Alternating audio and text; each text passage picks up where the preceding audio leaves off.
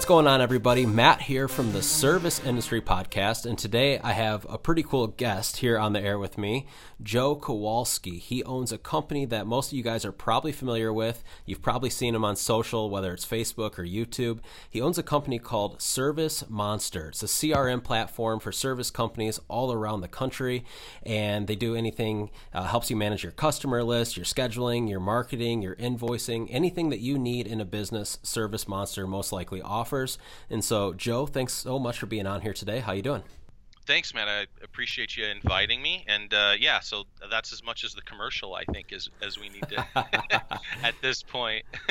I think most people know what Service Monster is and what it does, and if not, they can certainly hit me up on social. But I'm certainly uh, more interested to help you today bring value to your audience and kind of figure out where I can help in that role. Yeah, well, you know, I, I don't expect you to know my YouTube channel or watch any of my videos, but some of the stuff I say on a regular basis is I preach systems, and I'm a true believer. Without a CRM in place in our company, we'd be first off an absolute disaster, but we also would be nowhere near the revenue amount that we do every year uh, you know, if we didn't have one. And so I wanted to have you on the show today because I think it's very, very important for guys that are maybe even just getting started, or maybe they've been in the business for a long time and they don't really understand the importance of it. I'm hoping this conversation today kind of sheds some light and uh, we can turn some people into believers. I, I would I would absolutely love that. I, I would preface that with saying that um, not all CRMs are created equal and everybody has kind of a different flavor. So I guess my encouraging opening would be, uh, you know, we'll talk about CRMs generically and what they can do for your company, but you got to go out there and test it and demo it, and it takes a long time, and you got to do due diligence, and you can't just do what's shiny, right? So I'm I'm uh, if we're gonna push people toward that goal who aren't using CRM, which I think is a totally worthy goal, I think they just need to understand it's gonna take a lot of homework and that there's going to be a lot of effort because change is hard right? Business totally. owners are resistant to change, and then uh, implementing something of this magnitude because it is a huge change to your business. You have to go in with that winning attitude that you know you're not just going to like perfunctory put something in place and hope the button magically does what you need it to do. Yeah, hundred so, percent. No, absolutely. Yep. We'll we'll get deeper into that here shortly, but uh, before we get started, let's just kind of go into your story a little bit. I know we kind of did here, you know, before we hit the record button, but um, let's just kind of tell everybody, you know, where you came from. I'm sure people are wondering, man, did this guy own a service company? Company before? How did he get into a software business? So why don't you kind of tell us a little bit about that? Yeah, well, I mean, I, I guess my favorite part to open my story because it's very relatable is um, I'm not college educated. At 21, I was working in a uh, Boeing subsidiary, grinding on aluminum parts for minimum wage, and my wife, uh, now 23 years and five children, uh, we were brand new and had a brand new baby at the time. So I was facing a lot of uh, life just got very real for yeah. me, and um, and I needed to make sure that I could build a legacy. You know, I, I'd always had it in my head that it was I was I was going to do bigger things than grinding on aluminum parts, and so it was a pit stop for me, but I was never like down about it. So I just started busting ass, like whatever was right in front of me, just started crushing it, and uh, that led to several promotions. Uh, led me into a warehouse management position. I went from there into a warehouse manager of a um, chemical. Um, found that to be fascinating, and since I was, you know, not going to go very far in my warehouse career, decided to switch careers into chemistry. Uh, did some chemistry on the uh, on the floor, uh, scrubbing pots. Started there, and then just, you know, developing and learning and getting promoted and and then I was eventually pulled into the R&D lab started working on biomedical polymer um, R&D chemistry for you know uh, plastics that go inside the human body mm-hmm. but the iterative process took too long um, it was like three days and I'm just like guesswork I'm like alchemy guy sitting next to dual PhDs, sure. just mixing shit together, right? Um, and so three days was just too long. So I went in um, and said, "Hey, I, I, need to help you guys here." And we basically cut the process down from uh, three days to six hours. Wow. Uh, fired half of the uh, QA team or the Berkeley interns that were there, so I wasn't too popular with with those guys. But I um I had I did it via code. I had to learn how to program in order to fix the process so I could be, go back to working on my chemistry. But then I fell in love with computer programming. I realized how fast those iterative cycles can be and how, how quickly you can improve um, just by hitting that play button every time, every mm-hmm. 10 minutes, you know. So uh, did that and then picked up a handful of books and then started slinging code for Fortune 500 companies. So I just, again, just totally switched careers. So at this point, I'm uh, 25. It's 2000. I'm doing 100K in a cubicle on my second STEM career with no college education. Yeah. So I like that like setup because it just proves to me and you know the the whole world like you just need to pick up some books and have some uh, have some oomph. Yeah. Right. Just go execute and just do what's in front of you. So, uh, so that was pretty cool. Uh, 2000, I got cancer Wow. right after the birth of our second child, um, and so that was obviously scary for everybody. Six months of radiation and chemotherapy, and after I came out of that, I was kind of like, man, I'm making so much money for other people. Yeah, sure. Like I need to go do the shit that I want to do. Like why am I limited to this cubicle? And so um, with that thought in hand, but also knowing that I really didn't know anything about business, I uh, joined a junior partnership consulting firm um, where I was flying all over the country and, and uh, slinging code and fixing other companies' problems while trying to build this consulting company. Realized that's not really what I wanted to do. Flying I mean, after surviving cancer to only be gone five days out of the week from my family, like yeah. mm, killing the Joneses, but at the same time, what am I sacrificing for it? So I said, okay, I, I learned exactly what not to do with the startup over those 18 months. That company folded, and then that's in 2003 when I started Service Monster, what's now known as one of the very first SaaS companies, software as a service. Um, and uh, look, looking for an industry, I ran into my great grandfather-in-law Ed York, uh, who basically invented the entire carpet cleaning industry, and said, "Hey, this is a, these are the people that you can you can help solve." And my goal was to help deliver Fortune 500 level software to small business owners, uh, you know, single owner operators, mom and pops. They, they've never had that power before. There were a few products out there, a few other CRM that you might be able to buy for like five thousand dollars and install on your desktop. Mm-hmm. But you know, as far as like real Fortune 500 level power that we were doing for for these you know companies like AutoZone and um, Boeing, it just it just wasn't available. So that's what I wanted to do. So Ed was like service providers, man, and so I just felt a kinship for them because I had done you know um, not service work directly. I did um, tradesmen, so I did hardwood floors, tile marble, and framework um, before my 20s Okay. right? Just kind of as I, um, that was my um, summer gigs, uh, and then I, did that for a couple years before I actually got married. Gotcha. Um, and so I, I general, you know, sweat equity, putting in a hard day's worth of work and having good, something to show for it. And I wanted, I wanted to be able to give you guys the ability to really make massive businesses through systems, uh, systematizing everything. And so uh, that's when we started Service Monster in 03. Ate shit for four years, uh, not profitable, no VC funding, no loans, top ramen and cereal sandwiches. Uh, told my wife that because we wanted a bigger family, we had to hold off on having any more kids until we got this thing off the ground. So that's why there's a big age gap in between my uh, five children. Yeah. I've got three on the young side and two on the older side. Okay. Um, and then uh, yeah, and then and then 2006, 2007, 2008, we're just starting to cruise and build some momentum. We land a couple corporate contracts with Chem-Dry and you know that kind of uh, caliber of companies, and, Yep. and you know, next thing you know, here we are finally within the last three or four years. Really being able to put on some amazing people uh, to really help us move forward. Now we're at 2.6 million, 36 employees, and uh, our goal is 30 million over the next four and a half years. Yeah, it's crazy. So let's backtrack for a minute because Sure. you you kind of skipped over a part real quickly and you said you know for the first four years yeah uh, you know you, you struggled right and four years when you say it like that doesn't sound like a long time but it, when you're in the moment four years is a long time. And so Oh, yeah. kind of explain that to me a little bit. What was that like that that first four years of business? What were you doing? What were you experiencing? Because i know a lot of guys that are listening to this you know or maybe in year one or year two and they're thinking like man i don't know if i can do this for four years straight.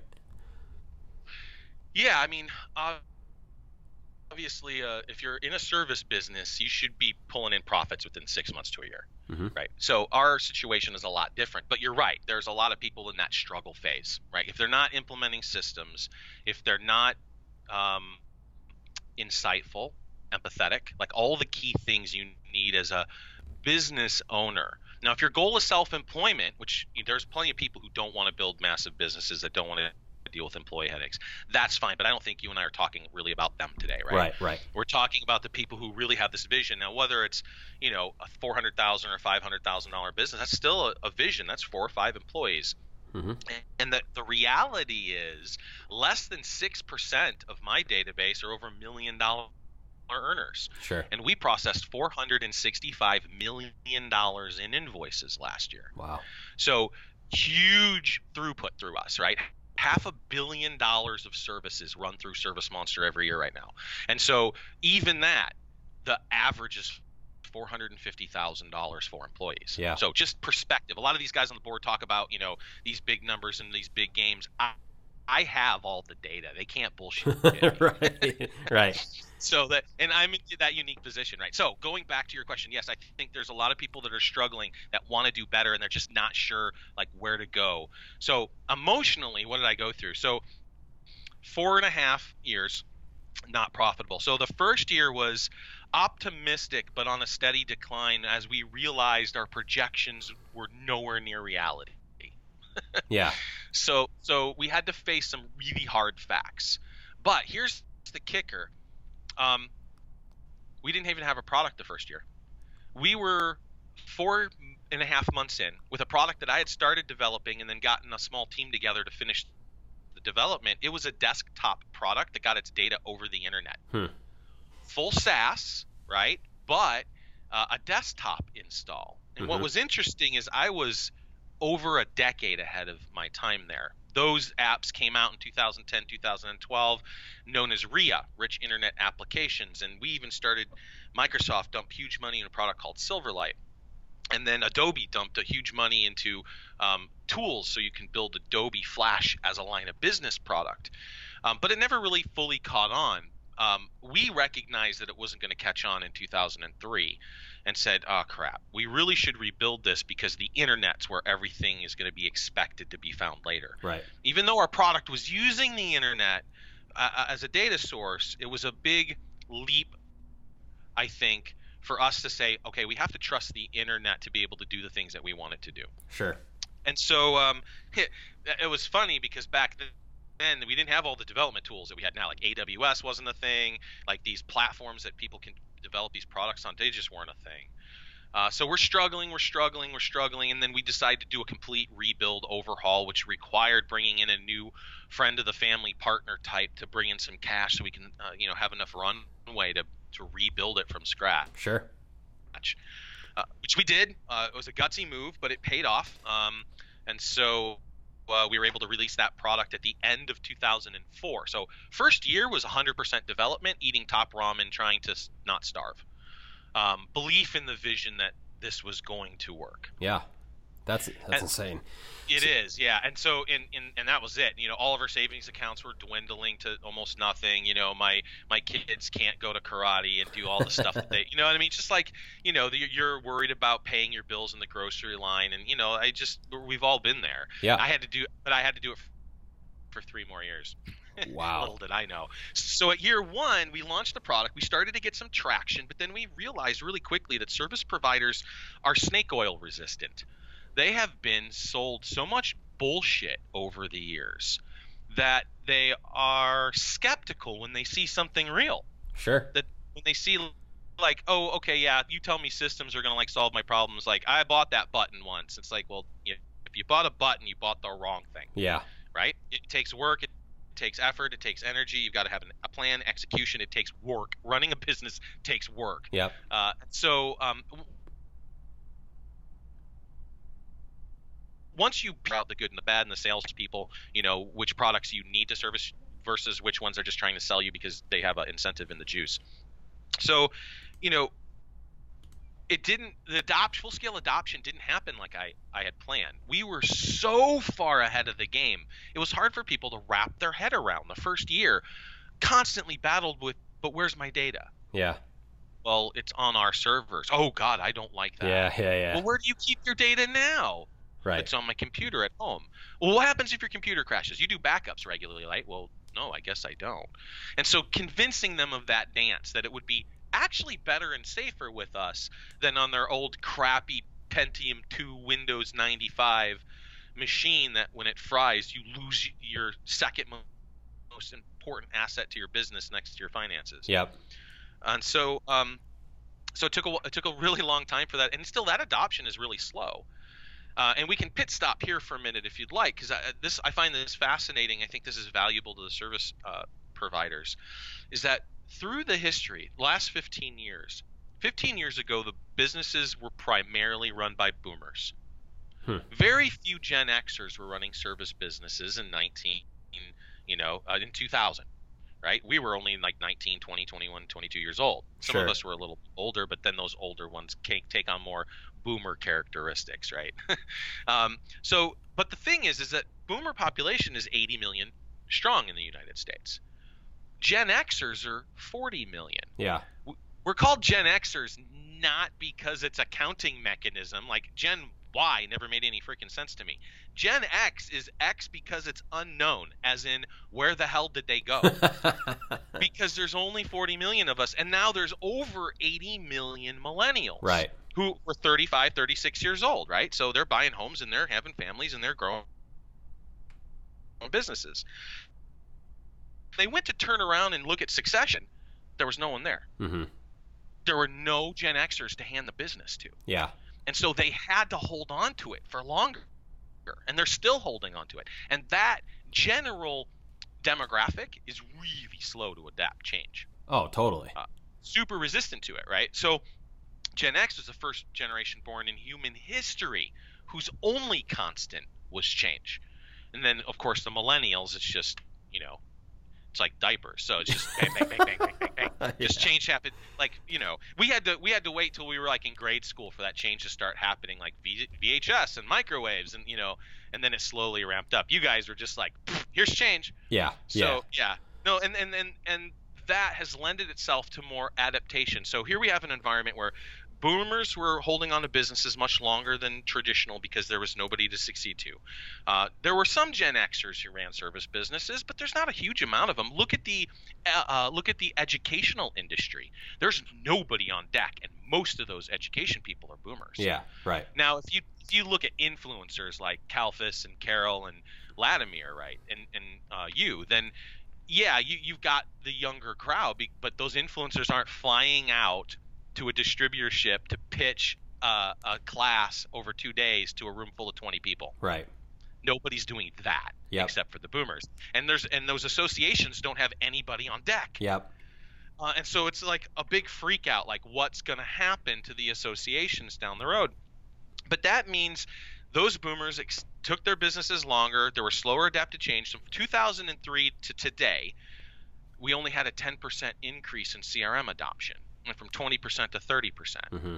to my horrifying nightmare, right? Because I, I, I would have thought this wave would have happened already, and sure. I, I would have ca- caught it. No, not quite. So now I'm looking at millennials though, and they're starting at businesses, and they're what are they doing? They're going on their phone. See, the boomers when they started businesses, they went and got a day planner at Target. Yeah. And uh, millennials don't. That doesn't even pop into their brain. They go to their a- app store and they go, "I need a scheduling app." Yep. I need a payment app. And so um, the battlefield is much different. I suspect within the next 10 years for that number to flip, for it to go from 30% CRM adoption to 70% CRM adoption. Sure. As the succession happens to the millennials and, and the Gen Xers start to pick up more and more businesses and, and cash flow power, I just think that that's just an inevitable uh, march. But here I am, two years into the business, struggling. No one, you know, hardly anyone's buying we're just freaking out. Year three, same thing. Like it, we're we're increasing. Like our our runway is getting longer only by virtue of the fact that we're adding a little more cash, but we're still starving. Our salaries are way reduced. You know, you know my wife is starting to get, yep. Uh, you know, just doesn't really understand. Like you know, and and very supportive. Like I don't want to paint the wrong picture here, but three years is a long freaking time. For sure. Um, and then so we're heading into three and a half years, and I'm just like, I, I you know, w- when do we call it versus when do we are just too stubborn? Yeah. And I was like, you know what, I, I'm just too damn stubborn. So I started playing around with numbers and data, and then I discovered something that we were training people, and at this time there was only like five, four, four or five of us, and so I was doing the sales. Uh, and then we'd have Eric, he was doing the trainings. And then they'd come back to me uh, 30 to 45 days after sales to reinvigorate them. And that started off as a marketing consult, right? Because a lot of these guys, marketing is one of their Achilles' heels. Yep. And uh, and so you know, I'm a marketing ninja, so why not? So uh, I'd reinvigorate them on day 30 and day 45, and I'd show them all the amazing tools that we had in Service Monster to help them with client retention. And they had to click some buttons and then print out some letters and labels and then set up some direct oh. campaign go. They'd be like, "Oh, dude, it was awesome. It was amazing.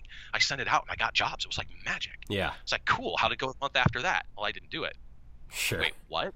It's like, oh well, you know, I got too busy, and then you know this and that, and now you know I feel bad. I should go back and do that. You know, blah blah blah. And I kept running into this over and over and over again. Then finally, I was like, wait, we have their data. There's no reason why we can't do this for them Sure. And then conceptualize this card that you know I needed a card, which meant I couldn't use a standard printer. So I ran down to Best Buy that day, uh, ended up at Office Max getting an inline printer from Brother uh, that cost me a hundred bucks. Okay. I bought two, and uh, we hit profitability in Christmas on those two little printers. We called Cha-Ching one and Yeah. Cha-Ching um, and we were just printing at all hours, just printing because we just the people saw the for the product for what it was worth, and they just jumped on it. Our client base jumped on it because we already had this amazing loyalty. Like people who were using the product were super super in love with it. Like everything they did, they, they you know. It was it was just phenomenal the loyalty that we had, which then 50% of them started buying these Fill My Schedule services, these thank you and reminder cards that we sent out to their clients. It was an amazing retention program, and we still do it today. Has an 800% ROI nationwide as an average. Uh, there's a lot of people in the 1200 to 1400% ROI on this product.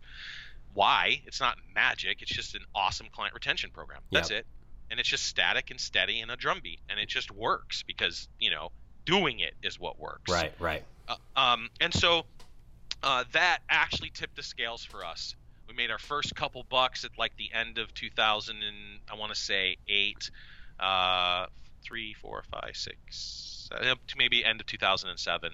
Uh, and then you know we were still starving, right? We had one employee at the time. Yep. Um, and then there was just uh, two other, you know, three of us essentially, and one employee, so the four of us, and then uh, and then just started trickling it. So then now we've got positive, we got positive cash flow finally. The bleeding and the hemorrhaging has stopped.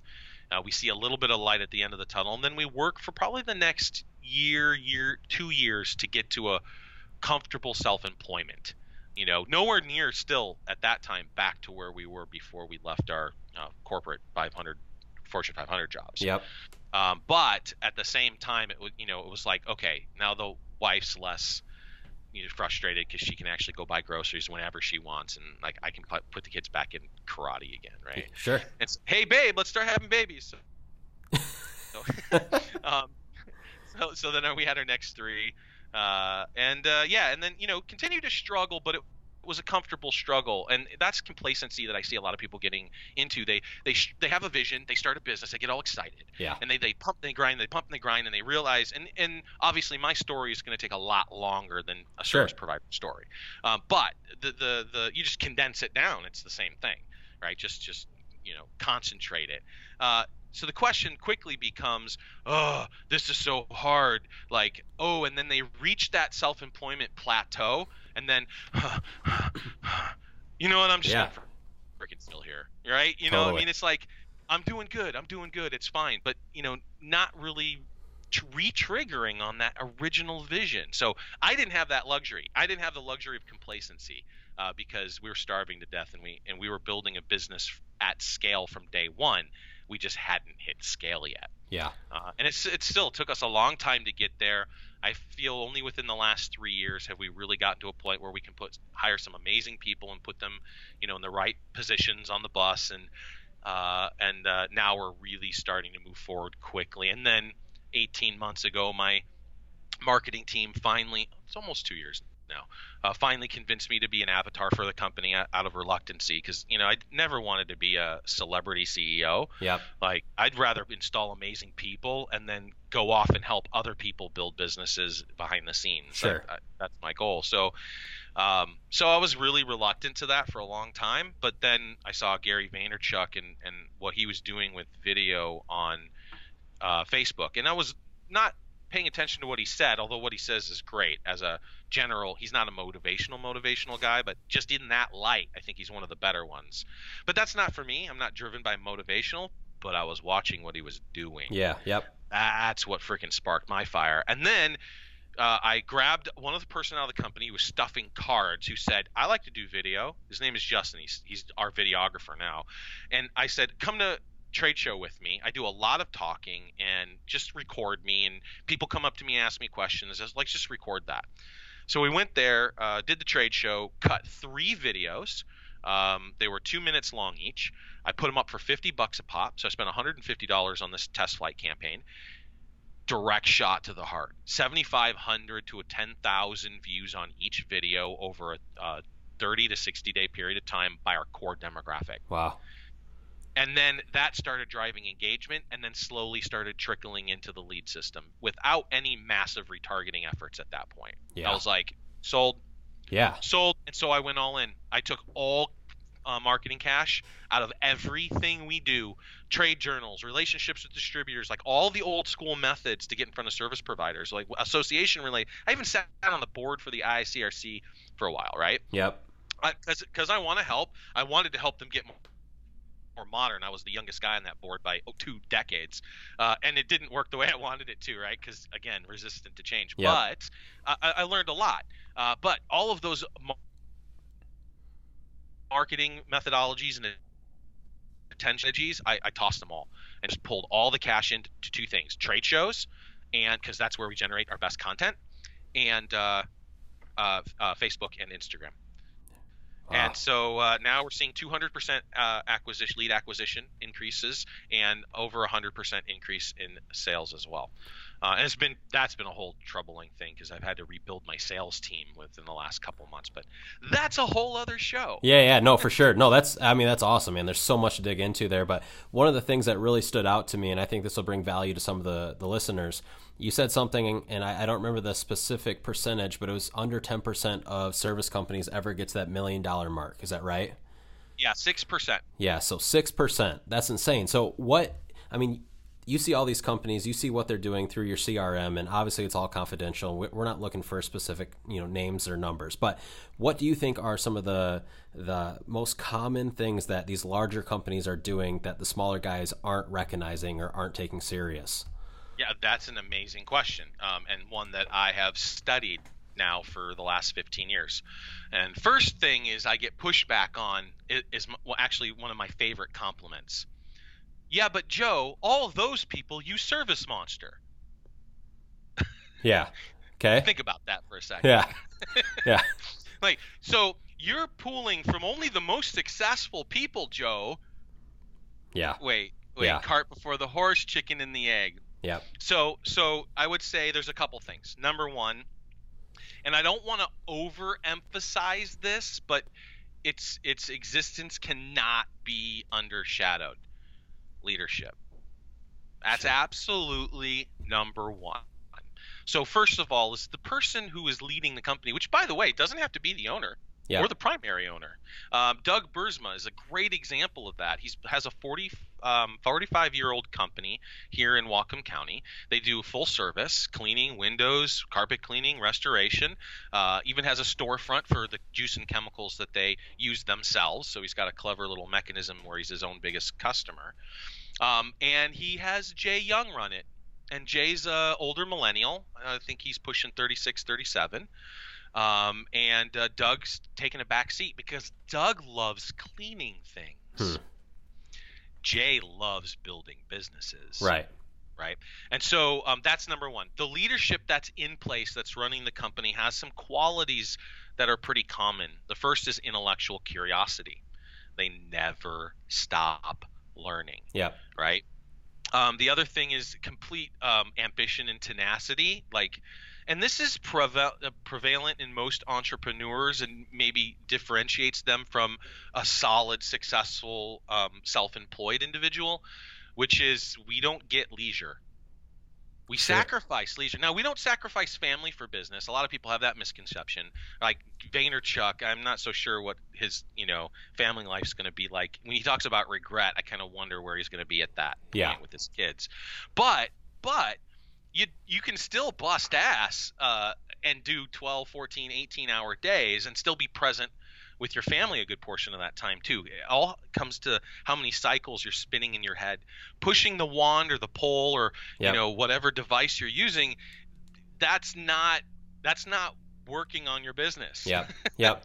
Um, so I think there's that mindset, that leadership mindset that says I'm super ambitious, I I am super um, intellectually curious, I want to know the answers to why, and I have no interest in leisure. I have little interest in sit, sitting around with buddies and, and drinking uh, beer all day long and going to the bar every single night, or spending three out of the four nights, two and a half hours every night sitting in front of television or watching sports or whatever Sure. Yep. binge watching, you know, Game of Thrones for the seventh time or you know whatever. And then, don't get me wrong, like you know, entertainment's fine, and I like movies, and I'm not going to get down on you if like that's your your work life balance and you're happy. We're talking about hungry entrepreneurs who are struggling, who want to get to the next level. Right. Right. That's who I'm focused on right now. And so, uh, intellectual curiosity, hardcore ambition, uh, drive, those are those are very common. And then and then there so that's the basic layer but then the the deeper layer really comes down to first and foremost empathy in order to be a great leader in order to understand your client's point of view in order to understand how to make good negotiation deals with vendors you really need to be able to take your ego out. And i don't mean like ego like oh i'm the baddest person. I mean like your yourself your your Yeah. conscious self. To be able to look at a situation through someone else's eyes removing your own precog uh, you know disposition and everything that you think. I call that going to null. Sure. Just fire selling everything down and then experiencing it from someone else's point of view uh, that's a very common trait in leaders who are, are pushing that million dollar business um, and then so so that's the leadership qualities that i'll often see of course buy-in of themselves doesn't really mean anything because you can be a, a busy genius and not get anywhere Right. right? And then have all that empathy and so forth, but not really move. So that leadership really ta- takes an internal turn to build amazing teams. And so, putting a couple key people in place, maybe they're salespeople who can really push the company forward, um, or maybe they're somebody who's working on operations to really increase your margins and focus on efficiencies. Um, and maybe it's a HR person to make sure you're pulling in the right people and that the people are staying and that, that they have the right position on the bus and that their compensation is is good so you're going to keep them long you know you see what i'm saying Yeah. there's this quality of leadership that forces them to reach beyond their comfort zone and say i don't know if i can afford this position right now i just know that it's so important that i'm willing to invest in it Totally. uh, the, the next thing I would say is taking cash out too early.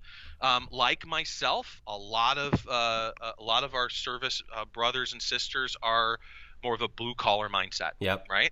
Um, and that's exactly where I came from. And so, getting out of that to to really understand that the next level, I think, is a is a good thing because they take cash too early out of the business. Yep. They start to get the taste. They go like, "Wow, ten thousand dollars is a lot of freaking money." Yep. Like, and I can write myself a check for ten thousand dollars in addition to what I pay myself on a salary. Holy Sure. shit! Yeah. And so then they start buying toys, right? Boats and cars, or half a car, and they loan it, put the other half on loan, and they and they and they play with this materialism um, because they can, and they've never been able to experience it before. And I think that is a huge detriment to the growth of their business because they really should be investing in the people to get to the next level. Because I'll tell you what, you know what's better than writing a ten thousand dollar check to yourself when you have two employees? Writing a hundred thousand dollar check to yourself when you have thirty employees. Yeah, for sure. that's way fucking better. Yeah, for sure. yeah, and you know, it's it's a mindset thing too. I was talking to a guy the other day, and he's asking me, you know, so for some advice, and and it was very clear his problem was that he didn't understand how to manage his money inside his company. And I was talking to him about, you know, the first four years, almost every single pay period, I was paying my guys more than I was paying myself. And all the extra money I was reinvesting back into marketing to grow the business. And it, it, it became so normal to me, and I'm still this way now, where like my business account, when I look at how much is in there, like it's almost like I don't, that's not even my money. It doesn't belong to me, it belongs to the company. You know what I mean? And it was a total mindset shift that really helped me um, get out of that short term mindset of, you know, oh man, there's 10,000 bucks in there. Well, I could put that in my savings account or I can reinvest that now and watch what happens two, three, four years down the road. And so that's really good. I think that's, gosh, it hits it right in the head for sure because so many guys suck their business dry so fast. That's right. Um, yeah, good. So we've covered uh, leadership, some of the qualities around leadership. Um, uh, understanding that you have a vision and goal, you need to build a team, uh, you need that empathy, uh, financial management, reinvesting the cash into the business, not taking out too much too soon. Uh, so those are what we've hit so far. Um, the next one then starts to venture into systems, which is kind of the general what we're supposed to be talking about. Yeah, in yeah. General. Um, and so the first, very, very, very, very first and most effective system that every single service provider should implement today, because I know the vast majority of them don't have them in a consistent and uh, repeatable manner, is a client retention strategy. Period. End of story. Yeah. Repeat rate is the number one most important metric to service providers. It is the difference between success and failure. It is the difference between conversations I have at someone with a 45% repeat rate saying, I'm struggling, man. I'm dog paddling. I got to get new clients in the door. I got to get more work. What do I do? and they're so focused on bringing new clients in and no client retention strategy that they're bleeding and hemorrhaging out of the backside Mhm. and their customers are just fleeing and they don't even realize it or they worse they think they're not looking at the right data. Well you know half the clients i service every month are uh, are, are clients that have used us before. So our repeat rate's like 50% Like, no first of all your calculation's totally wrong. And just because you serviced five out of your 10 clients were previous clients doesn't mean you're going to have a million dollar business. Yeah. now, when I talk to somebody who has a 60% repeat rate, completely different conversation. Hey, Joe, you know, I've got a client retention strategy in place. It's running pretty good. I think we're moving forward. My margins look good. We're cash positive. I'm reinvesting in the business. What more can I do? hmm And so, totally different mindset Yeah. between over and under 50% repeat rate. And it's not just that you have a mindset that's keeping you under. I mean, because literally, if you implement a client retention strategy and stick with it and you're consistent about it for a whole freaking year, Yeah. you will get over 50%. Yep. It's not magic unless you have like four teeth, smell bad, and did a crappy job. Right, Then right. we can't help you. Yeah. Right. But if you've got the system in place and, you, and they had a great experience and you have your client retention system in place, then the difference is unbelievable. Let's just take a thought experiment here, real quick. I've done this a few times, but see if you can envision this. Two companies, company A, company B. A hundred percent identical metric in every category. Let's say they've been around for three or four years, and they're currently sitting on a thou- thousand clients each. Yep. They do collect 20 new clients a month. Uh, their average invoice is 250 bucks. Okay, uh, and, and and that's that's it. That's where we'll start. So you run that math. You're looking at company A is doing about uh, two hundred thousand dollars a year. And company B is doing a little more than that because the one metric we're going to change is repeat rate. Company A has a repeat rate of 25%. Company B has a repeat rate of 60%. hmm Okay, With me so far? Yeah. That's a lot of numbers. Okay. So company A, fast forward five years, zero growth. Mhm. Less than 1% in that five year period growth. They're still making just under $200,000 at the end of year five. Company B is an $800,000 company. Sure. The only thing that changed was repeat rate. Yep. Okay, so that's that's first. The the million dollar business is impossible to get to million dollars as a service business unless you're restoration, and I'm excluding them out, Sure. right? Because certainly you're not going to have repeat restoration work. Like, Yep. call us the next time you have your right. Right. No, no, no, no. It's a bad experience. Let's not rehash that. So we're going to take those guys out of the equation. But you know, for your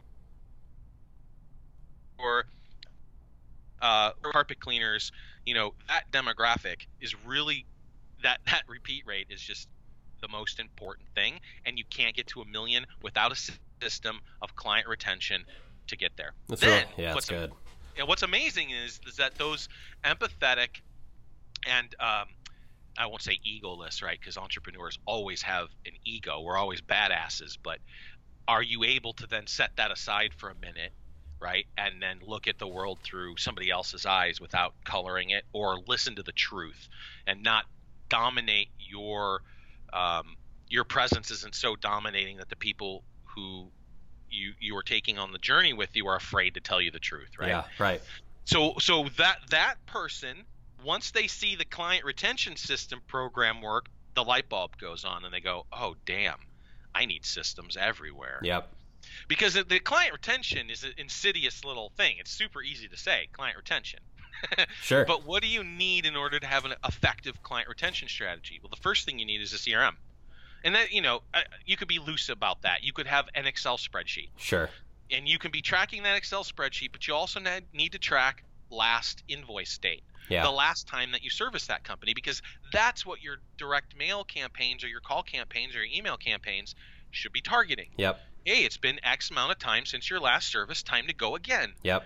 And then also giving them, it's been two months, let's give you some value. It's been four months. Let's give you some value.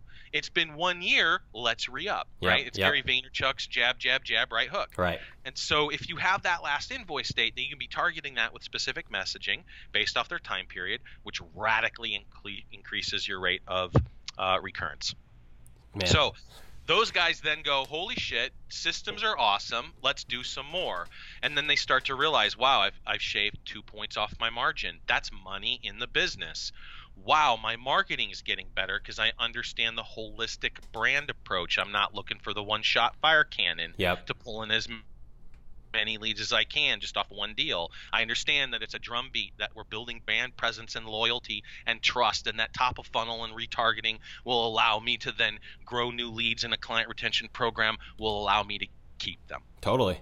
That's it. I know, man. I know you're you're preaching to the choir here, but for all of you guys listening, I'm telling you right now. You know, here's another thing I hear all the time: guys that are just getting started, they're like, "Yeah, I'll do that when I get bigger." It's like, no, no, no, no, no. That's if you don't do it now, it is so hard to implement that down the road, and that's one thing I'm thankful of. If, if you don't have a system or a CRM on day one, straight up in this day and age, I'm sorry, you're a freaking idiot. Yeah, And I just said that to 70% of this audience. yeah, hundred right? percent. And and and and I love you guys. like, don't get me wrong, I'm not judgmental. But I but the value of what you're missing there, and I don't care. Again, spreadsheet, a competitor, service model, it doesn't matter. Like I don't care. But get something on day one because that first client should only ever use you again. Right. So waiting until you reach some mythical dollar, which by the way never happens, right? We set goals and then they get, and as we approach them, we're like, well, no, I didn't really mean Yeah. that. You, move, you you move the yardstick anyways because you you get there and you're like, well, I thought this would be a mythical land of, you know, uh, uh, gold, dust, and fairies, and then you get there and like, oh crap, it's just kind of like the same as the other stuff, just with another zero. Totally. And then you're like, okay, well, let's set the goalpost again. So waiting for some mythical number of clients or dollar amount or can I afford it? You know, most of these things are a hundred bucks a month, somewhere in that neighborhood. Yeah. Right. Yeah. And so and so that's just to, to say I can't afford that is just ridiculous because you can't afford to lose a single client. So having it on day one means that you're tracking the data from day one. It means that on one client number one is up for a rego Yeah. Right is up for another invoice and so if you start compounding that that's why that company b went to 800000 in five years it's a compounding effect and so you don't want to start your compounding effect later that's like saying i want to grow a million dollar business well when should i start acting like a million dollar business well let's start acting like a million dollar business at 800000 Yeah. Exactly. like you'll never get there Right. because because your mentality will be like well i'm only at 10000 now let's get to 20000 Yep. Exactly. that's it's like uh you're killing me so no on day one if you want to get to a million you start on day one doing everything that you can do to mimic what a million dollar business looks like and it's very inexpensive to do a lot of the things that we just talked about that made those business owners cross that mark Totally. Totally. That's awesome, man. So, as we wrap up here, why don't you tell everybody where they can find you? Because I mean, just through this podcast, I think guys are going to kind of have the on switch flip on and make, go like, man, I need to talk to this guy, or you know what, he's right. I need to find a CRM, and at least they can check out your company and see if you're a good fit. So where can they find you? Yeah, so servicemonster.net is our main website. Um, we do a lot of stuff on YouTube, so they can find us doing a ServiceMonster search, all one word. Um, we do two shows a week there. Uh, one Ask, um, Ask ServiceMonster. That's a value show. We're in our we're almost at 70 episodes on that one. Okay. Um, and then we do the ServiceMonster show because we do updates like every week. Yep. Because um, we have several different product lines, and you know we've got mobile solutions, and we've got desktop solutions, and corporate solutions. So, um, keeping in the know of like what we are and where we are at a journey. We're very open and transparent too. I talk about the trials and tribulations. Like when we rebuilt the sales team every week, I was giving updates like, I'm staying up late at night, guys. I, I don't know what I'm gonna do here. You know, it's Yeah. like it's real. We're we're really trying to open up because I wish people would have done that for me. Sure. I wish I'd have been able to see Gary when he was first starting that damn ad agency, but he disappeared for years right. before he came back online. It's like, yeah, I just wish more. Like Mark Cuban, how cool would his whole career Oh, when totally. he had that when he had that uh, wet T-shirt contest fiasco, right? I mean, God, that that's the kind of stuff would have been so cool to see uh, in retrospect. And so that's kind of what we're doing, um, making sure we. So that's that's another place is YouTube. Cool, man. Uh, and then Facebook. We're big on Facebook, so you'll see us a lot. We do a lot of value content, inspirational content, and then of course occasionally we'll, we'll run ads. Um, but they're they're they're pretty effective ads. Yeah. Yeah. yeah. Uh, they they pull at the heartstrings a little bit, position why you need this stuff. So. Yeah, That- that's and then of course they can hit me up. Best place would be Facebook. Uh, just message me. I'm an open book. I'm available at all hours. I'm very, very accessible. Yeah, it's true. I uh, I messaged you and I was like, ah, I don't know if he'll get back to me or not. And it was like, I mean, I, I don't I don't want people to think you're always like this, but it was like within five minutes. And I'm like, all right, sweet. So uh, thanks for being on the show, man. I really appreciate it. All of you guys out there that don't have a CRM, you need to get something. You need to get something in place. I'm telling you, I talk about customer experience all the time, and it is impossible to offer a good customer experience if you don't have a CRM. It organizes your entire company. It helps you automate a lot of the things that you're doing right now, and you're doing them bad. Uh, and believe it or not, your customers will recognize the difference. So, Joe, thanks so much for being on the show. Uh, if you guys have any questions, hit him up on Facebook, check out his website, and uh, give him a go. See how it all works out. Matt, thank you so much. It was a pleasure. As always, this podcast is brought to you by Service Industry Marketer, where we're helping companies all over the country with their print marketing, AdWords, and social media marketing. If you need help with marketing and growing your service business, visit our website at serviceindustrymarketer.com, and we would be more than happy to help you out. Again, thank you so much for listening to this podcast. I hope you found value, and until next time, take care.